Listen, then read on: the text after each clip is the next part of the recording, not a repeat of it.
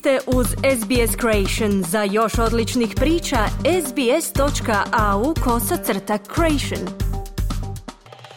U današnjim vijestima poslušajte, broj umrlih u potresu koji je pogodio Tursku i Siriju se povećao na više od 3000 osoba. Novozelandski premijer Chris Hipkins će danas po prvi puta od preuzimanja nove uloge čelnika te zemlje posjetiti Australiju. I u stranci Zeleni će podržati ovogodišnji referendum o uspostavi predstavničkog tijela australskih starosjedilaca u parlamentu nakon ostavke senatorice Lidije Thorpe. Bye.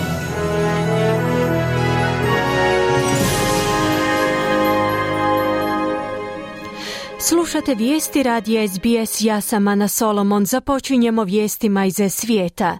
Broj umrlih u potresu koji je pogodio Tursku i Siriju se povećao na više od 3000 osoba.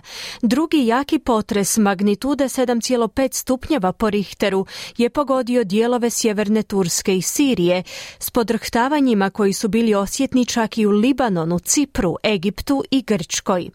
Prvi udar jačine 7,8 stupnjeva po Richteru zabilježen je 9 sati ranije. U tijeku su daljnje operacije spašavanja preživjelih iz ruševina. Ledeno zimsko vrijeme dodatno pogoršava položaj tisuća ozlijeđenih i beskućnika, a ujedno otežava napore u potrazi za preživjelima. Na društvenim mrežama i televizijskim postajama kruže fotografije i video snimke zgrada koje se urušavaju. Radi se naime o najsnažnijem potresu koji su zabilježili u geološkom odjelu Sjedinjenih država od trešnje u udaljenom području Južnog Atlantika 2021.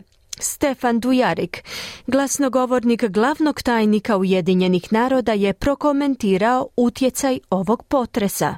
This is Turkey's most powerful earthquake recorded since 1939, and that at least 78 aftershocks were reported, following by, followed by a second earthquake of 7.5 magnitude. Ovo je najsnažniji potres koji je zabilježen u Turskoj od 1939. godine. Najmanje 78 podrhtavanja je uslijedilo nakon prvog snažnog potresa. Nakon prve je uslijedila druga trešnja magnitude 7,5 stupnjeva. Potres je snažno pogodio sjeverozapadnu Siriju, gdje se preko 4 milijuna ljudi, uglavnom žena i djece, i prije potresa oslanjalo na humanitarnu pomoć, poručio je Dujarik. U međuvremenu je prema Turskoj upućena međunarodna pomoć. U njemačkom glavnom gradu Berlinu su stotine pripadnika turske zajednice udružile snage u prikupljanju tople odjeće i sanitarnih potrepština. U Uzbekistanu, zemlji kulturološki bliskoj Turskoj, šalju stotinu spasilaca u pomoć. I Grčka je uputila svoj tim za pomoć u prirodnim katastrofama. Španjolska i Rumunjska također šalju timove vatrogasaca i trenirane pse za spašavanje. Očekuje se upućivanje dodatne inozemne pomoći u narednim satima. Turski predsjednik Recep Tayyip Erdoğan je kazao da su mnoge zemlje ponudile svoju pomoć tijekom ovih teških vremena. Uluslararası yardımlar için de We have received several calls for international aid to our country, offer of assistance from 45 countries. Primili smo nekoliko poziva u kojima nam nude međunarodnu humanitarnu pomoć. Pomoć nam je ponuđena iz 45 zemalja, uključujući NATO i Europsku uniju, kazao je predsjednik Erdoğan. Glavni tajnik UN-a Antonio Guterres se obrušio na organizacije koje djeluju protiv održivog razvoja. Obraćajući se općoj skupštini UN-a, Guterres je pozvao na uspostavu takozvanog novog sustava Bretton Woods, pozivajući se na konferenciju iz 1941. koja je dovela do stvaranja Međunarodnog monetarnog fonda i Svjetske banke. Guterres je tom prilikom uputio kritike na račun tvrtki koje doprinose klimatskim promjenama. And I have a special message for fossil fuel producers and their enablers scrambling to expand production and raking in monster profits. Imam posebnu poruku koju bih uputio proizvođačima fosilnih goriva i njihovim pokretačima koji se trude proširiti proizvodnju i zgrabiti čudovišnu zaradu.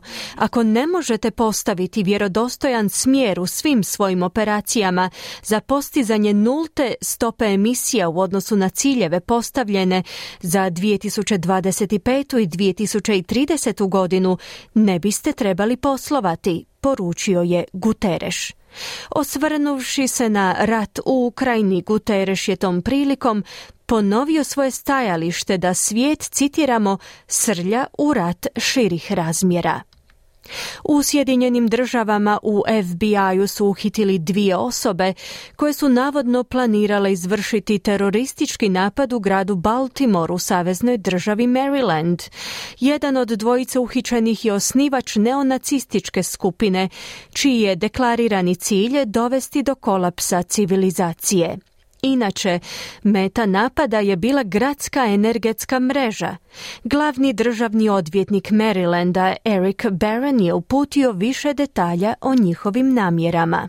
As the criminal complaint alleges, Clan Daniel and Russell conspired and took steps to shoot multiple electrical substations in the Baltimore area.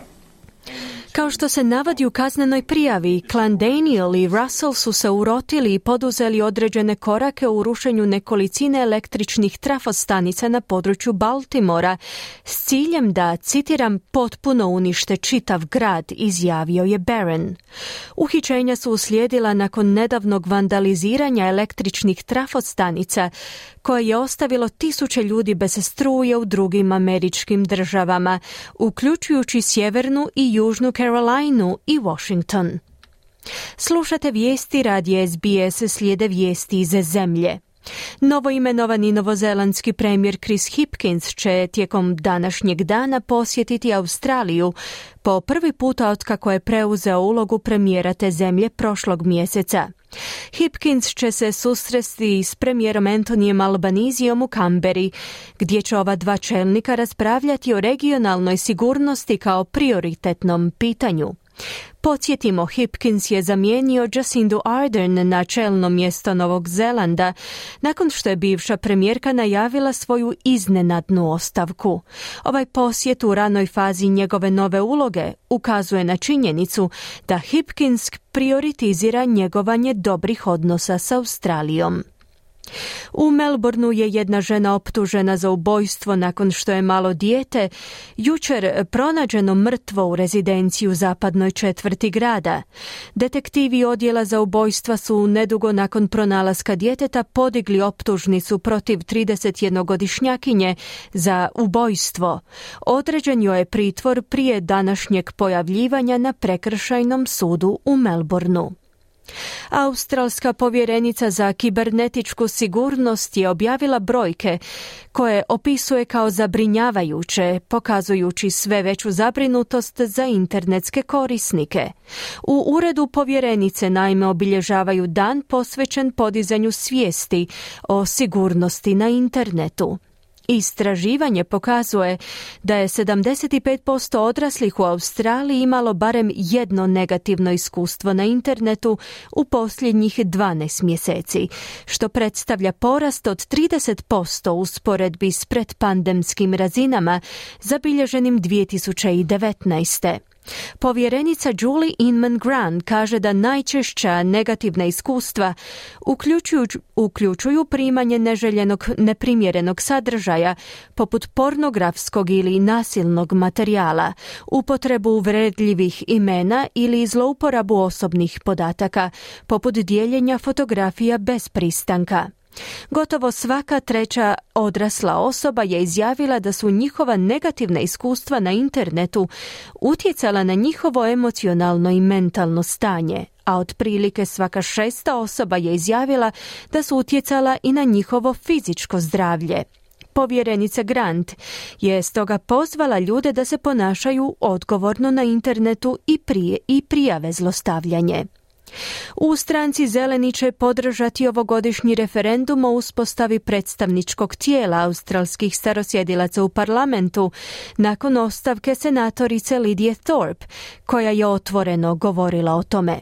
Torp je jučer napustila stranku pridruživši se nezavisnim zastupnicima uslijed prijepora oko upućivanja podrške uspostavi ovog predstavničkog tijela. Nakon sinoćnjeg sastanka stranačkih čelnika, Čelnik stranke Zeleni Adam Bant je potvrdio da će stranka podržati uspostavu spomenutog tijela u australskom parlamentu. On je tom prilikom kazao da njegova stranka podržava obavezu savezne vlade, koja će usporedo s uspostavom predstavničkog tijela domorodaca u parlamentu promovirati istinu i postizanje sporazuma između vlade i pripadnika prvih naroda. We don't think that a no vote would get us any closer to truth and treaty. Voting yes ne smatramo da će nas ne smatramo da će nas glasovanje protiv uspostave ovog predstavničkog tijela u parlamentu dovesti bliže istini i sporazumu. Podržavanje referenduma za snažan glas prvih naroda bit će korak prema uspostavi pravde prvih naroda, zaključio je Band.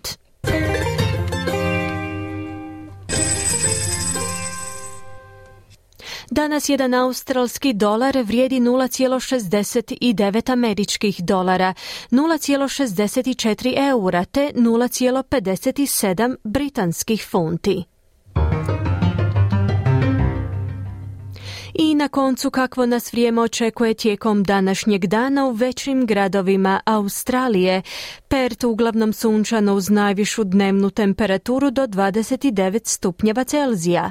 Adelaide također sunčano i 31 stupanj. Melbourne oblačno te 21 stupanj.